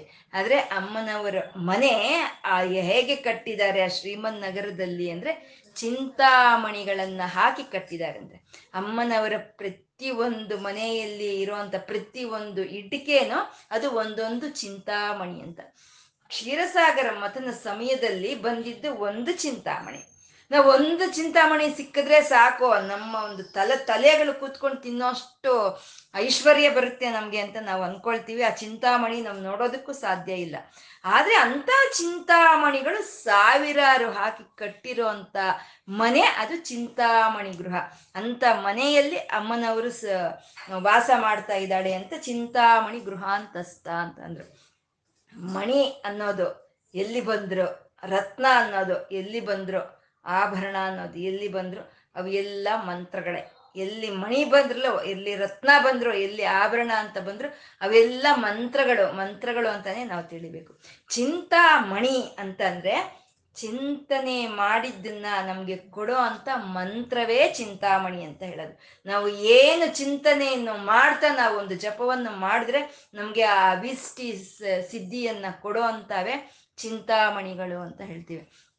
ಚಿಂತಾಮಣಿ ಅಂದ್ರೆ ಅಮ್ಮನವ್ರಿಗೆ ಚಿಂತಾಮಣಿ ಗೃಹದಲ್ಲಿ ನಾಲ್ಕು ದ್ವಾರಗಳಿರುತ್ತಂತೆ. ನಾಲ್ಕು ಮೇಲೆ ಒಂದು ಐದು ದ್ವಾರಗಳಿರುತ್ತಂತೆ. ಮೇಲ್ಗಡೆ ಇರೋದು ಊರ್ಧ್ವಾಮ್ನಾಯ ಅಂತ ಹೇಳ್ತಾರೆ. ಇನ್ನ ದಕ್ಷಿಣಾಮ್ನಾಯ, ಉತ್ತರಾಮ್ನಾಯ ಪಶ್ಚಿಮಾನ್ಮಾಯ, ಪೂರ್ವಾನ್ಮಾಯ ಅಂತ ನಾಲ್ಕು ದ್ವಾರಗಳಿರುತ್ತೆ. ಆಮ್ನಾಯ ಅಂತಂದ್ರೆ ಮಂತ್ರ ಅಂತ. ಮಂತ್ರಗಳು, ವೇದ ಮಂತ್ರಗಳು. ಅಂದ್ರೆ ವೇದ ಮಂತ್ರಗಳೇ ಅಮ್ಮನವರ ಗೃಹಕ್ಕೆ ದ್ವಾರ ಅಂತ. ದ್ವಾರ ಅಂದ್ರೆ? ನಾವು ಯಾವ್ದ್ರ ದ್ವಾರ ಹೋಗ್ತೀವೋ ಅದನ್ನ ದ್ವಾರ ಅಂತೀವಿ. ಇವು ನಮ್ಮ ಮನೆಗೆ ತಲೆ ಬಾಗಿಲಿರುತ್ತೆ ಅದನ್ನ ದ್ವಾರ ಅಂತೀವಿ. ಯಾಕೆ? ನಾವು ಆ ತಲೆ ಬಾಗಿಲು, ನಾವು ತಲೆಬಾಗಿಲಿಂದ ಒಳಗಡೆ ನಾವು ಹೋಗ್ತೀವಿ, ಅದಕ್ಕೆ ಅದ್ ದ್ವಾರ ಅಂತೀವಿ. ಇವಾಗೆಲ್ಲ ದ್ವಾರಗಳು ಅಂದ್ರೆ ಮಂತ್ರಗಳ ಮೂಲಕ ನಾವು ಹೋಗ್ಬೇಕು, ಒಳಕ್ಕೆ ಅಮ್ಮನವ್ರ ಹತ್ರ ಅಂತ. ಚಿಂತಾಮಣಿ ಗೃಹಕ್ಕೆ ನಾಲ್ಕು ದ್ವಾರಗಳು ಇವೆ ಅಂತ ಹೇಳಿದ್ರು. ಅಂದ್ರೆ ಎಲ್ಲಾ ಮಂತ್ರಗಳು ಚಿಂತನೆ ಮಾಡಿದ್ರೆ ನಮ್ಗೆ ಸಿದ್ಧಿ ಕೊಡುವಂತ ಎಲ್ಲಾ ಮಂತ್ರಗಳು ಸೇರ್ಕೊಂಡ್ರೆ ಅದು ಚಿಂತಾಮಣಿ ಗೃಹವಾಯಿತು ಅಂತ. ಅಂದ್ರೆ ಎಲ್ಲಾ ಮಂತ್ರಗಣಗಳಿಗೆ ಮೂಲವಾದಂತ ಮಹಾಮಂತ್ರ ಸ್ವರೂಪಿಣಿ ಆ ಚಿಂತಾಮಣಿ ಒಳಗೆ ಕೂತಿದ್ದಾಳೆ, ಚಿಂತಾಮಣಿ ಗೃಹದ ಒಳಗೆ ಕೂತಿದ್ದಾಳೆ ಅಂತ. ಅಂದ್ರೆ ನಾವೇ ನಮ್ಮನವ್ರ ಹತ್ರದವರೆಗೂ ಹೋಗೋ ಕೆಲಸ ಇಲ್ಲ. ಅಮ್ಮನವ್ರ ಮನೆಯ ಬಾಗಿಲತ್ರಕ್ಕೆ ಹೋದ್ರೆ ಸಾಕು. ನಮಗೆ ಒಂದು ಬೇಡಿದ ಒಂದು ಅಭಿಷ್ಟಗಳೆಲ್ಲ ನೆರವೇರಿ ಹೋಗುತ್ತೆ ಅಂತ ಚಿಂತಾಮಣಿ ಗೃಹಾಂತಸ್ಥ ಅಂದ್ರು. ಪಂಚಬ್ರಹ್ಮಾಸನ ಸ್ಥಿತ ಆಯಿತು, ಸುಮೇರು ಪರ್ವತವಾಯಿತು, ಅಲ್ಲಿ ಶ್ರೀಮನ್ನಗರವಾಯ್ತು, ಅಲ್ಲಿ ಚಿಂತಾಮಣಿ ಗೃಹ ಆಯಿತು. ಗೃಹ ಇದ್ಮೇಲೆ ಒಂದು ಸಿಂಹಾಸನ ಅಂತ ಇರಬೇಕು. ಅದು ಎಂತ ಸಿಂಹಾಸನ ಅಂದ್ರೆ ಪಂಚಬ್ರಹ್ಮಾಸನ ಸ್ಥಿತ ಅಂತ ಇದ್ದಾರೆ. ಇದು ಅಮ್ಮನವರ ಸಿಂಹಾಸನವನ್ನ ನಾವು ಶ್ರೀಮ ಸಿಂಹಾಸನೇಶ್ವರಿನಲ್ಲಿ ನಾವು ತುಂಬಾ ಹೇಳ್ಕೊಂಡಿದೀವಿ. ಅಮ್ಮನವರ ಸಿಂಹಾಸನ ಹೇಗಿದೆ ಅಂದ್ರೆ ಪಂಚಬ್ರಹ್ಮಾಸನ ಸ್ಥಿತ ಅಂತ ಇದ್ದಾರೆ. ಅಂದ್ರೆ ಬ್ರಹ್ಮ, ವಿಷ್ಣು, ರುದ್ರ, ಈಶ್ವರ, ಸದಾಶಿವ. ಇವು ಐದು ಜನರಿಂದ ಕೂಡಿರೋ ಅಮ್ಮನವರ ಸಿಂಹಾಸನ ಅಂತ. ಬ್ರಹ್ಮ, ರುದ್ರ, ಬ್ರಹ್ಮ, ವಿಷ್ಣು, ರುದ್ರ, ಈಶ್ವರ ಇವರು ಅಮ್ಮನವರ ಸಿಂಹಾಸನಕ್ಕಿರುವಂತ ನಾಲ್ಕು ಕಾಲಿ, ಕಾಲುಗಳಾದ್ರೆ, ಸಿಂಹಾಸನದ ಕಾಲುಗಳಾದ್ರೆ ಸದಾಶಿವನು ಮೇಲ್ಗಡೆ ಹೊದ್ದಿಕೆಯಾಗಿ ಮಲಗಿದ್ದಾನೆ. ಅದ್ರ ಮೇಲೆ ಅಮ್ಮನವರು ಕೂತಿದ್ದಾರೆ ಅಂತ ಪಂಚಬ್ರಹ್ಮಾಸನ ಸ್ಥಿತ ಅಂದ್ರೆ ಅಂದ್ರೆ ಸೃಷ್ಟಿ, ಸ್ಥಿತಿ, ಲಯ, ತಿರೋಧಾನ, ಅನುಗ್ರಹ ಅನ್ನೋ ಒಂದು ಕಾರ್ಯಗಳ ಮೇಲೆ ಅಮ್ಮ ಕೂತಿದ್ದಾಳೆ ಅಂತ ಪಂಚಬ್ರಹ್ಮಾಸನ ಸ್ಥಿತ ಅಂತಂದ್ರೆ. ಈ ಪಂಚಬ್ರಹ್ಮರಿಂದ ಬಂದಿರುವಂತವೇ ಪಂಚಭೂತಗಳು.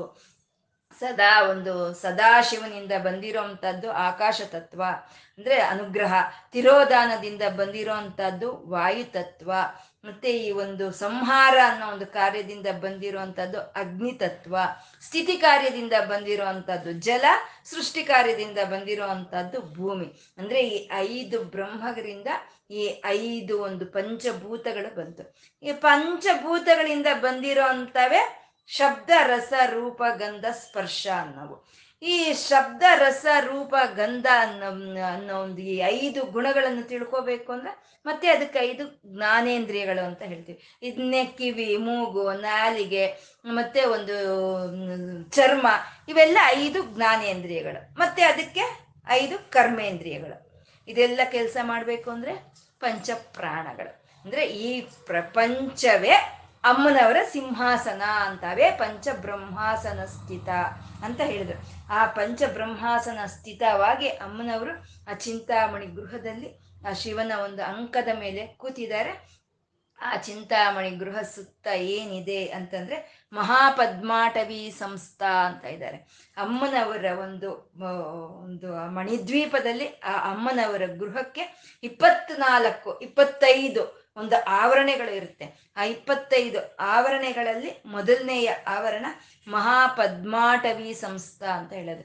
ಅಂದ್ರೆ ಮಹಾಪದ್ಮಾಟವಿ ಅಂದ್ರೆ ಪದ್ಮಗಳಿಂದ ಕೂಡಿರೋ ಒಂದು ಆವರಣ ಆ ಮಣಿದ್ವೀಪದಲ್ಲಿ ಆ ಒಂದು ಆ ಚಿಂತಾಮಣಿ ಗೃಹದ ಸುತ್ತ ಇದೆಯಂತೆ.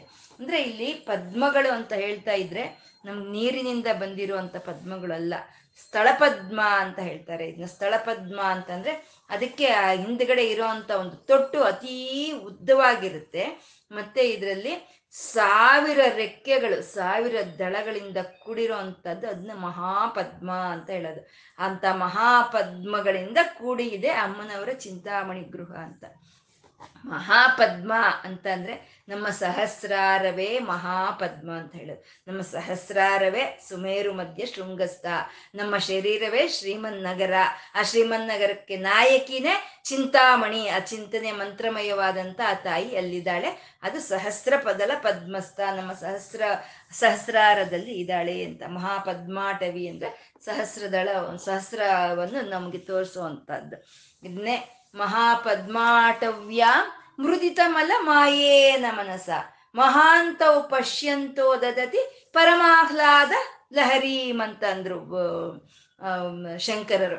ಮಹಾಪದ್ಮಾಟವ್ಯಾಂ ಈ ಮಹಾಪದ್ಮಾ ಸಹಸ್ರಾರದಲ್ಲಿ ಇರುವಂತಹ ಶಿವ ಶಕ್ತಿಯರನ್ನ ದರ್ಶನ ಮಾಡಬೇಕು ಅಂದ್ರೆ ಮುದಿತ ಮಲ ಮಾಯೇನ ಮನಸ್ಸ ಅಂತಂದ್ರು. ಯಾವುದು ಒಂದು ಮನಸ್ಸಿಗೆ ಒಂದು ಮಾಲಿನ್ಯಗಳು ಇರಬಾರ್ದು.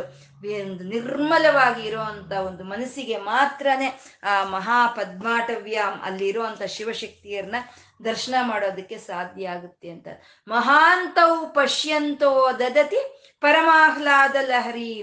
ಆ ರೀತಿ ಮಹಾ ಪದ್ಮಾಟವ್ಯಂ ನಮ್ಮ ಸಹಸ್ರಾರದಲ್ಲಿ ಇರುವಂತ ಆ ಶಿವಶಕ್ತಿಯರ ಧ್ಯಾನ ನಮ್ಗೆ ಬರಬೇಕು ಅಂದ್ರೆ ಅವರು ಮಹಾಂತಹ, ಮಹಾಂತರು, ಮಹಾ ಮಹಾ ಒಂದು ಪುಣ್ಯ ಇರುವಂತವ್ರು ಮಾತ್ರ ಆ ರೀತಿ ದರ್ಶನ ಆಗುತ್ತೆ. ಅವರಿಗೆ ಪರಮಾಹ್ಲಾದ ಅನ್ನೋದು ಸಿಕ್ಕುತ್ತೆ ಅಂತ ಶಂಕರರು ಹೇಳಿರುವಂತದ್ದು ಅದು ಮಹಾಪದ್ಮಾಟವಿ ಸಂಸ್ಥಾ.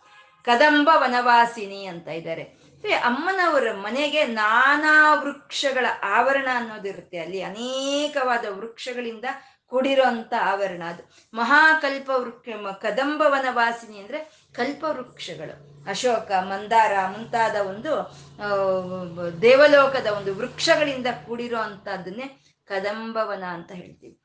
ನಮ್ಗೆ ಕದಂಬವನ ಅಂತ ಹೇಳಿದ ತಕ್ಷಣ ಏನೋ ಒಂದು ಜ್ಞಾನದ ಒಂದು ಅರಿವು ನಮ್ಗೆ ಬರುತ್ತೆ ಅಲ್ವಾ? ಯಾಕೆಂದ್ರೆ ಆ ಕದಂಬವನದಲ್ಲಿ ಇರೋವಂಥದ್ದು ರಾಜಶ್ಯಾಮಲಾದೇವಿ ಅಂತ.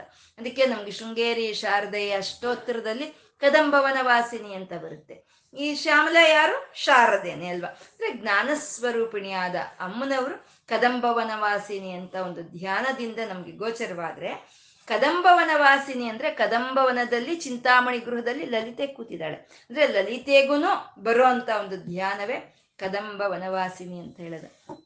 ಕದಂಬ ವೃಕ್ಷಗಳು ಅಂದ್ರೆ ಅದು ಪರ್ವತದ ತುದಿಯಲ್ಲಿ ಬೆಳೆದ್ರೆ ಕತ್ ಪರ್ವತದ ಶಿಖರದವರೆಗೂ ಬೆಳ್ಕೊಳುತ್ತಂತೆ. ಅಷ್ಟು ಎತ್ತರಕ್ಕೆ ಬೆಳ್ಕೊಳ್ಳೋ ಅಂತವು ಕದಂಬ ವೃಕ್ಷಗಳು. ಅವಕ್ಕೆ ಒಂದು ವಿಶಿಷ್ಟವಾದಂತ ಒಂದು ಲಕ್ಷಣ ಅಂತ ಇದೆ. ಈ ಮೋಡಗಳು ಎಲ್ಲೋ ಹೋಗ್ತಾ ಇರುವಂತ ಮೋಡಗಳನ್ನ ಆಕರ್ಷಿಸಿ ಮಳೆಯನ್ನು ತರಿಸುತ್ತವಂತೆ ಆ ಕದಂಬ ವೃಕ್ಷಗಳು ಅನ್ನೋದು.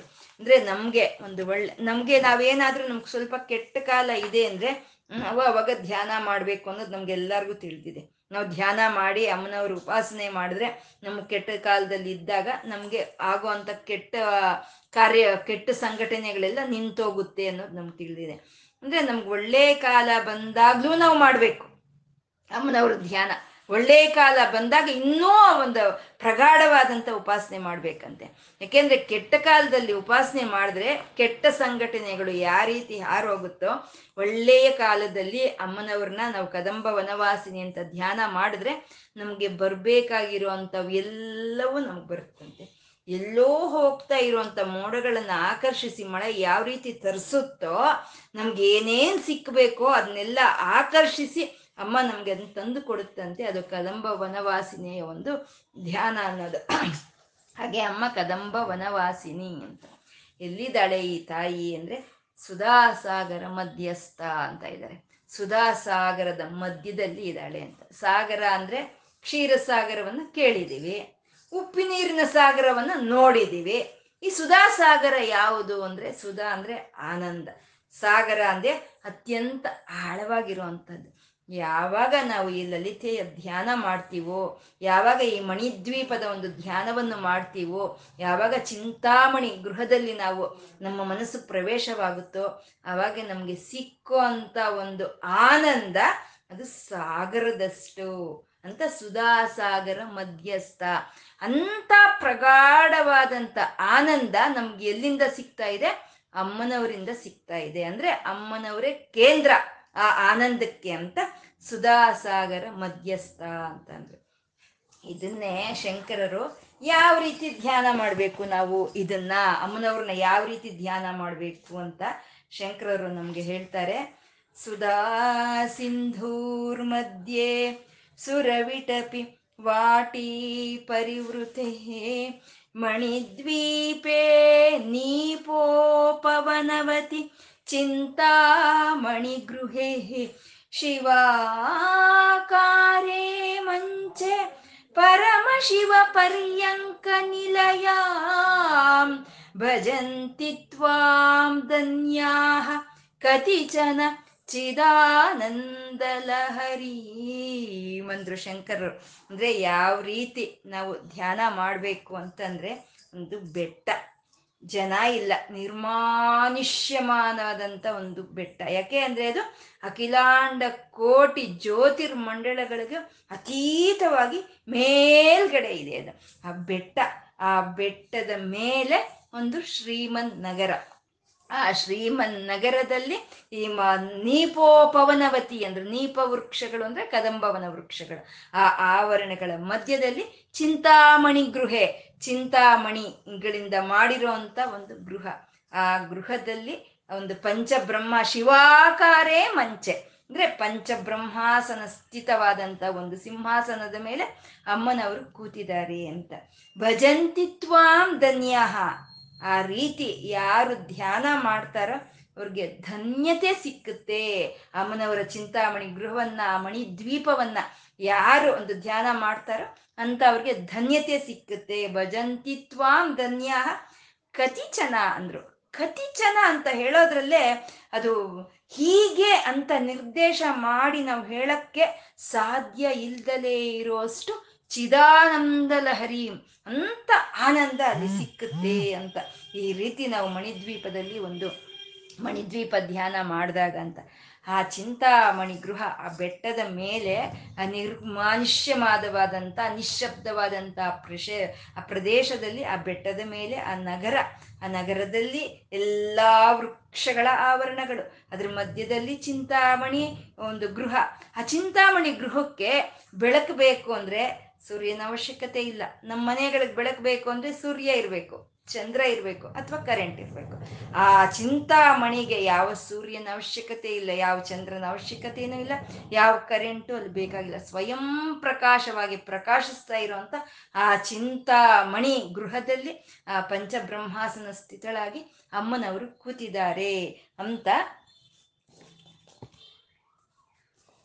ಅಂತ ಕದಂಬವನವಾಸಿನಿ ಸುಧಾಸಾಗರ ಮಧ್ಯಸ್ಥ ಅಂತ ಆನಂದಕ್ಕೆ ಕೇ, ಕೇಂದ್ರ ಬಿಂದುವಾಗಿ ಇದ್ದಾಳೆ ಅಮ್ಮನವರು ಅಂತ ಸುಧಾಸಾಗರ ಮಧ್ಯಸ್ಥ ಅಂತಂದ್ರು. ಸರಿ, ಬಂದ್ಲು ಅಮ್ಮ, ಬಂಡಾಸನ ಸಂಹಾರಕ್ಕಾಗಿ ಬಂದ್ಲು.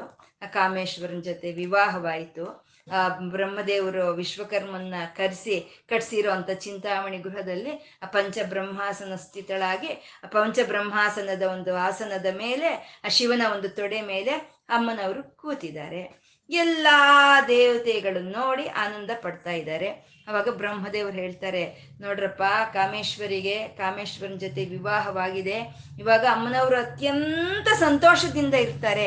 ಈ ಸಮಯದಲ್ಲಿ ನೀವು ಏನು ಕೇಳಿದ್ರು ಸರಿ ಇಲ್ಲ ಅನ್ನಲ್ಲ, ಏನ್ ಬೇಕಾದ್ರೂ ಸರಿ ಕೇಳ್ರಪ್ಪ ನೀವು ಅಂತ ಆ ದೇವತೆಯರಿಗೆ ಬ್ರಹ್ಮದೇವರು ಹೇಳಿದ್ರೆ, ನಮ್ಗೇನು ಬೇಡ, ನಮ್ಗೆ ಯಾವುದು ಕೋರಿಕೆನೇ ಇಲ್ಲ ಅಂತ ಎಲ್ಲ ದೇವತೆಗಳು ಹೇಳ್ತಾರೆ.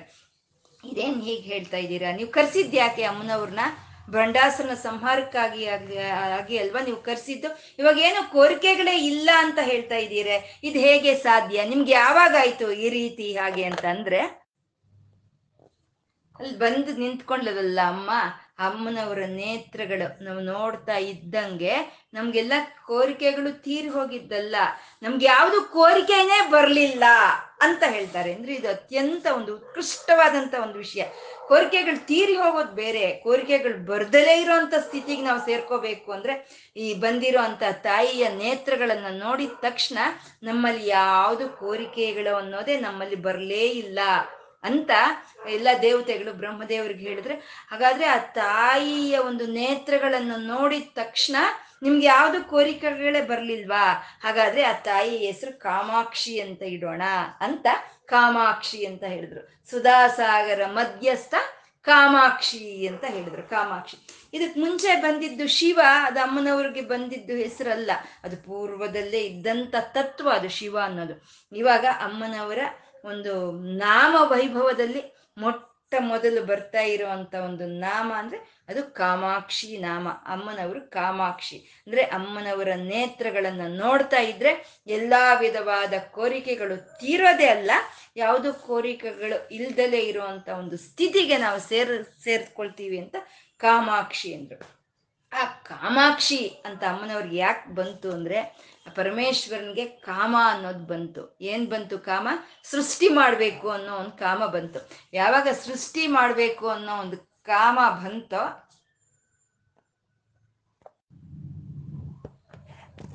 ಯಾವಾಗ ಸೃಷ್ಟಿ ಮಾಡಬೇಕು ಅಂತ ಆ ಶಿವನಲ್ಲಿ ಆ ಸಂಕಲ್ಪ ಬರುತ್ತೋ, ಅವಾಗ ಅವನಲ್ಲಿ ಆ ನೇತ್ರ ತಿಳ್ಕೊಳ್ಳುತ್ತೆ. ಅದೇ ಕಾಮಾಕ್ಷಿ ಅಂತ ಹೇಳೋದು. ಕಾಮ ಸೃಷ್ಟಿ ಮಾಡಬೇಕು ಅಂತ ಒಂದು ಕಾಮದ ಅಕ್ಷಿ ತಿರ್ಕೊಳ್ಳೋದೆ ಅದನ್ನೇ ಕಾಮಾಕ್ಷಿ ಅಂತ ಹೇಳೋದು. ಕ, ಮ ಅಂತಂದ್ರೆ ಕ ಅಂದ್ರೆ ಬ್ರಹ್ಮ, ಆ ಅಂದ್ರೆ ವಿಷ್ಣು, ಮ ಅಂದ್ರೆ ರುದ್ರ. ಅಂದ್ರೆ ಬ್ರಹ್ಮ, ವಿಷ್ಣು, ರುದ್ರರ ಐಕ್ಯತ್ವವನ್ನು ತೋರಿಸೋ ಅಂಥದ್ದೇ ಕಾಮಾಕ್ಷಿ ಅಂತ ಹೇಳುವಂಥದ್ದು. ಅಮ್ಮನವರ ನೇತ್ರಗಳಿಂದ ಬ್ರಹ್ಮ, ಸರಸ್ವತಿ, ಲಕ್ಷ್ಮಿ, ವಿಷ್ಣು ಮತ್ತೆ ದುರ್ಗಾ, ರುದ್ರರು ಬಂದಿರೋ ಅಂಥದ್ದು. ಅಂದ್ರೆ ಸೃಷ್ಟಿ, ಸ್ಥಿತಿ, ಲಯಗಳಿಗೆ ಕಾರಣವಾದಂಥ ಅಮ್ಮನವರು, ಆ ಅಮ್ಮನವರ ಹೆಸರು ಕಾಮಾಕ್ಷಿ ಅಂತಂದ್ರು. ಆ ಕಾಮಾಕ್ಷಿ ಏನ್ ಮಾಡ್ತಾಳೆ ಅಂದ್ರೆ ಕಾಮದಾಯಿನಿ, ಏನು ಬೇಕೋ ಅದನ್ನೆಲ್ಲ ಕೊಡ್ತಾಳೆ, ಪೂರೈಸ್ತಾಳೆ ಅವಳು ಅಂತ ಕಾಮದಾಯಿನಿ ಅಂತಂದ್ರು. ಹಾಗೆ ಬಂದಂತ ಅಮ್ಮನವ್ರನ್ನ, ಆ ಅಮ್ಮನವರ ಆತ್ಮ ವೈಭವವನ್ನ ದೇವರ್ಷಿಗಣ ಸಂಘಾತ ಸ್ತೂಯಮಾನಾತ್ಮ ವೈಭವ.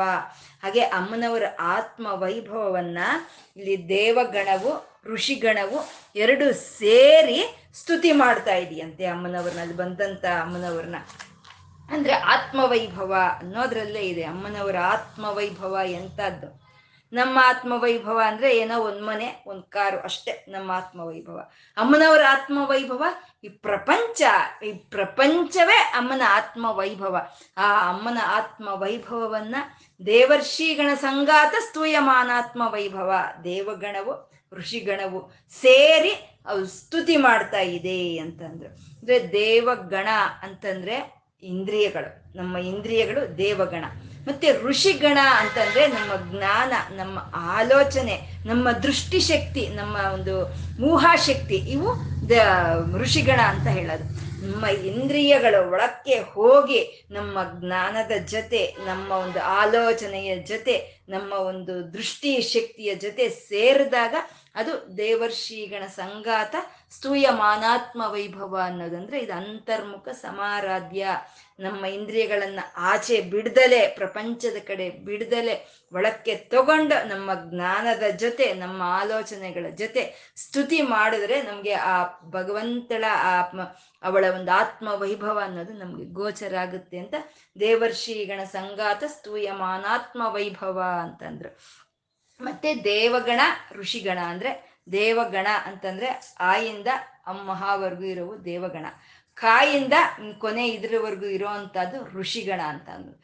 ಯಾವ ಸ್ತುತಿನಾದ್ರೂ ಸರಿ ಆಯಿಂದ ಕ್ಷಾವರ್ಗುನೇ ಇರುತ್ತೆ. ಅಂದ್ರೆ ಈ ಅಮ್ಮನವರ ಸ್ತುತಿ ಅನ್ನೋದು ದೇವರ್ಷಿಗಳ ಸಂಗಾತ ಈ ಅಕ್ಷರಗಳೆಲ್ಲ ಸೇರ್ಕೊಂಡು ಅಮ್ಮನವರ ಆತ್ಮ ವೈಭವವನ್ನ ಸ್ತುತಿಸ್ತಾ ಇದ್ದಾರೆ ಅಂತ ದೇವರ್ಷಿಗಣ ಸಂಗಾತ ಸ್ತೂಯಮಾನಾತ್ಮ ವೈಭವ ಅಂತಂದ್ರು. ಅಂದ್ರೆ ಅಮ್ಮನವರು, ಆ, ಶಿವನ ಒಂದು ಅಂಕದ ಮೇಲೆ ಕೂತಿದ್ದಾರೆ.